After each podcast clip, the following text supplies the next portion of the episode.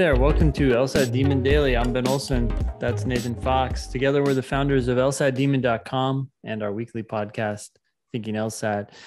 This email is from Taylor. You got it?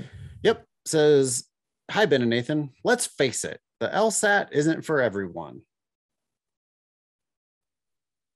Okay, sure. I'm wondering how can a student determine if they've reached their potential? Would you use whether there?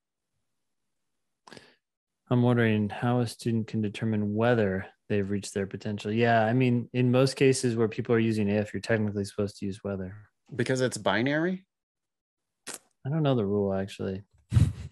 That just sounds like a whether to me.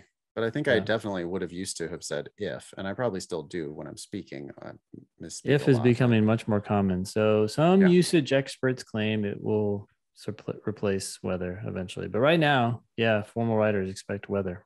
Okay. In September, I started studying with the LSAT Demon when my score was 152. In just a month, I was scoring in the 160s. I took the October LSAT with confidence, but I was a victim of the server fiasco and sadly only scored 159. I mean, okay, so that's still seven points over where you were a month prior. Yeah, you Not haven't as- done a lot of work. not as good as you could have done, but I mean, a seven point improvement off of that diagnostic. Uh, maybe go another month and improve by another seven points. I don't know. Um, but just one week after taking the October test, I scored my highest practice score thus far, 169. Okay, so 10 points after another week. Okay, so this sounds like a student who really probably shouldn't be taking the official test yet, right? Mhm. I mean, Taylor's like clearly on the way up, and Yep. there's going to be lots of ups and downs on the way, but you're going up. Yeah. And you just, uh, Taylor, you you shot your first shot too soon. And you should have waited. Yep.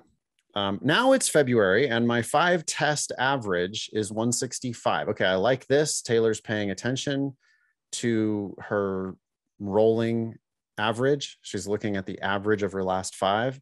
If the Sure. average of her last five is 165, then that means she probably has some 160s in there and she probably has some 170s in there.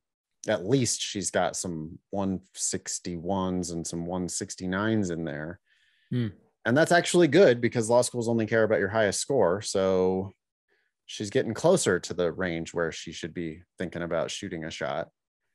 Sure.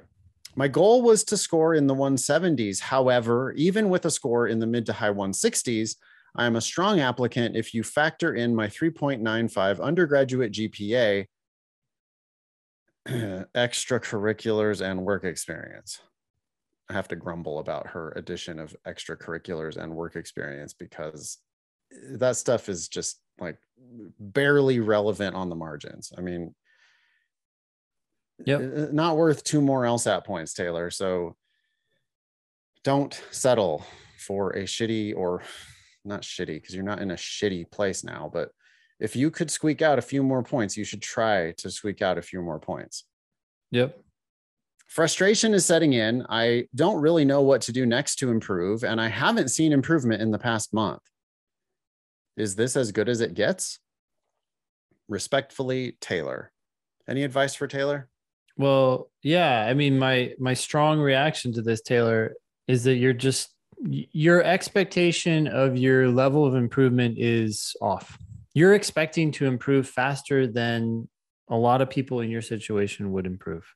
I know that we've said that people who start with a one uh, 152 can and should expect to get into the 170s, but sometimes that takes three months. Sometimes it takes six, seven, eight, nine but people get there and i don't see why you couldn't get there i think the frustration is also getting in the way of your studying like i think you're you're too obsessed with being done by now She wants it all, which is great. I mean, I want you to get greedy. I I want you to want that 170, whatever. Even if you were at 172, I'd be like, can you get to 175? yep So I want you to be greedy, but that doesn't mean that you're going to get there overnight. It, you, we're we're talking about saving $150,000 on law school.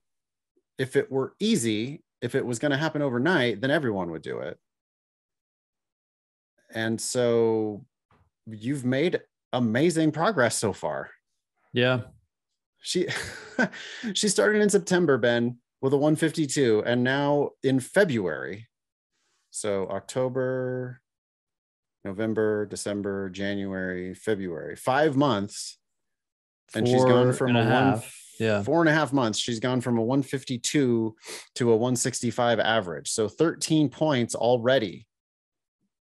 I mean, that's awesome. You you're already going to get into some law schools for free that we're going to deny you with your 152. Those same law schools will now offer you a one a full ride with your 169 go to lsatdemon.com slash scholarships and see what your 3.95 and a 152 is worth.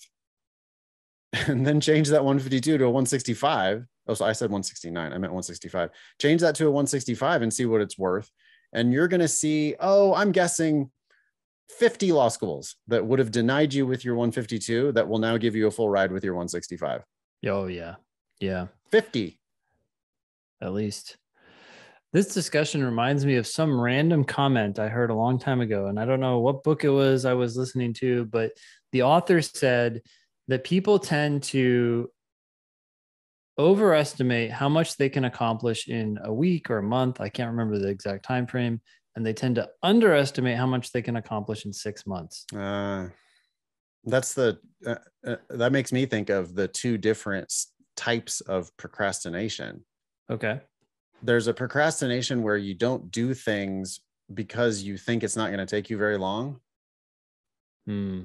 So that's the ah uh, no, I'll, I'll be able to handle this. You know that Yep. that's why it you takes so you're overestimating what you can do in the short run. Yep. So you just don't do it, and then you get screwed. Hmm. the Yeah. other type of procrastination is like not believing that you can do it at all like thinking that Yeah. it's like Oh, making it's it into a a, bigger task like Yeah. an impossible task and so then you just don't do it because of that reason That's what Taylor's doing right here. She's like, ah, I've hit my ceiling. I'm, I'm never gonna. It's like give yourself another four months. It might sound like a lot, but holy smokes, a lot can happen in four months. Maybe you can't do it. Uh, She probably set herself a goal of like a month back in, I don't know, January. She's like, Yeah. okay, I'm at 165. I should be in 170 by by February. I'm not. Yep. Okay, forget it. um thank you taylor for writing in broadly i think you're asking the wrong question you need to focus on the shit you're not understanding it's the lsat is a test of understanding Yep. uh, with a 165 there are things you don't understand there are things you do understand but there are things you don't understand the test every single practice test you take the test is clearly just pointing out the things that you're not understanding. Mm-hmm. and you need to ask your teachers for help in those areas. You're a demon student which means you have access if you're a live student you have multiple live classes that you can go to seven days a week. But don't ask me you know i'm stuck at 165 how do i get better from here? Because all i'm going to do is go well where are you losing your points? Is it in games? Is it in reading comp? Is it in logical reasoning? And even if you come to me with like well i'm losing lots of points in games i'm going to go okay show me a game that you're struggling with. Can i see your setup? Can i see what you're doing? Can I, you know like can we talk Yeah. about how you're approaching Yeah. why did this game give you a hard time? And you need to talk you need to just get more granular with these are the things i don't understand. If you're not a live subscriber there's still lots of ways that you can get help from the lsat demon. We have best in the world written explanations we have best in the world video explanations and we have the killer secret killer feature of the demon which is the ask button. On every single question there's a access to email our team of tutors and within 24 hours you're going to get a full explanation or, or help on whatever you're struggling with. Our Yeah. team of tutors are going to get back to you and help you understand Yep. and you do that one question at a time. And to avoid the burnout that you seem to be experiencing, you just kind of stop paying attention. You know, everybody's so focused on this 120 to 180 scale, and they they see that you know I'm at a plateau or whatever. And I, I, I care far less about the plateau. I care far more about well, wait a second. On your last test, you got a 165. That means that you missed like 20 questions. Can we talk about the 20 that you missed? Yeah, and you were just talking about, hey, you know, drilling into a section. You're like, hey, which section are you struggling with most? And someone says games, and then you're like, okay, well, give me a game, and you're drilling into the game. But I was just thinking about class the other night. We were doing a game, and uh, I said, okay, well, someone was talking about the takeaways they had from the game, and they Okay. said, I just, I just need to set up my diagram better. If I had set it up better, it would have all gone well. And yes, there's truth to that. If you had set up your diagram better, it would have all gone better. But why didn't you set up your diagram the way we did? Like we you keep you need to keep digging deeper. Because if, if it's just this general takeaway, oh, I need to set up my diagrams better, that's good on some level. I'm glad you realized the goal a little bit more here.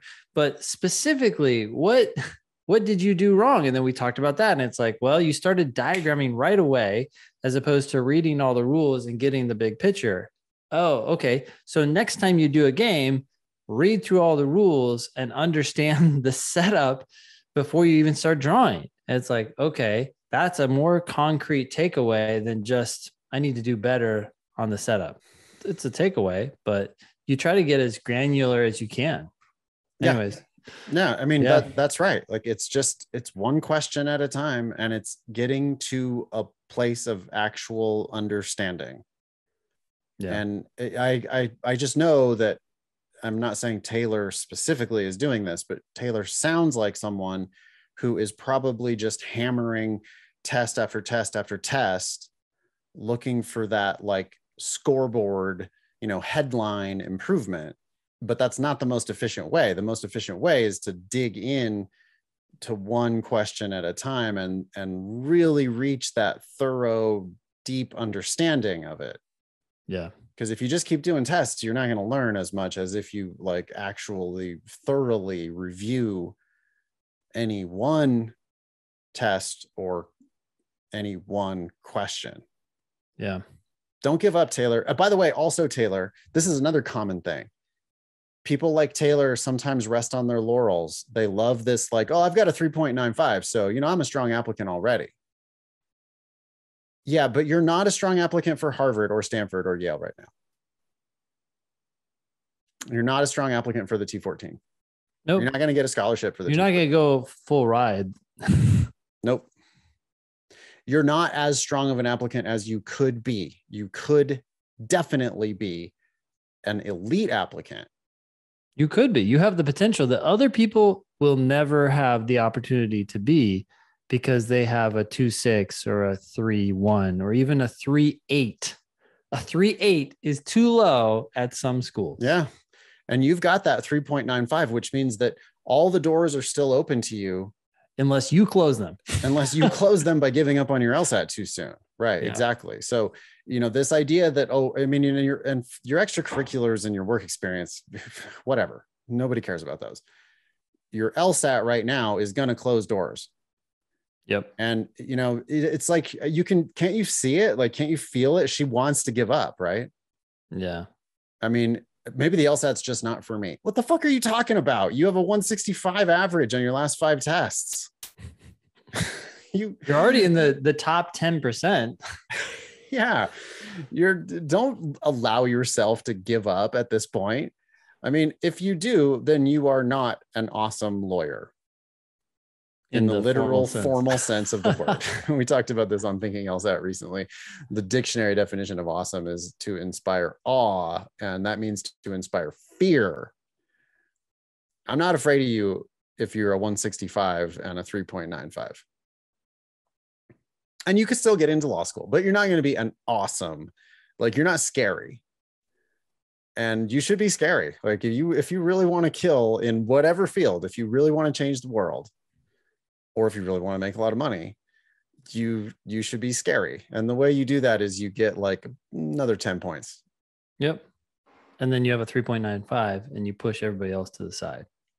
yeah then it's just like Step oh aside. also by the way you can check out my extracurriculars and my work experience but they're going to be paying attention to you because you're a 3.95 and a 175 yep. Uh, that's the awesome applicant. That's the that's the one that has everybody else quaking in their boots.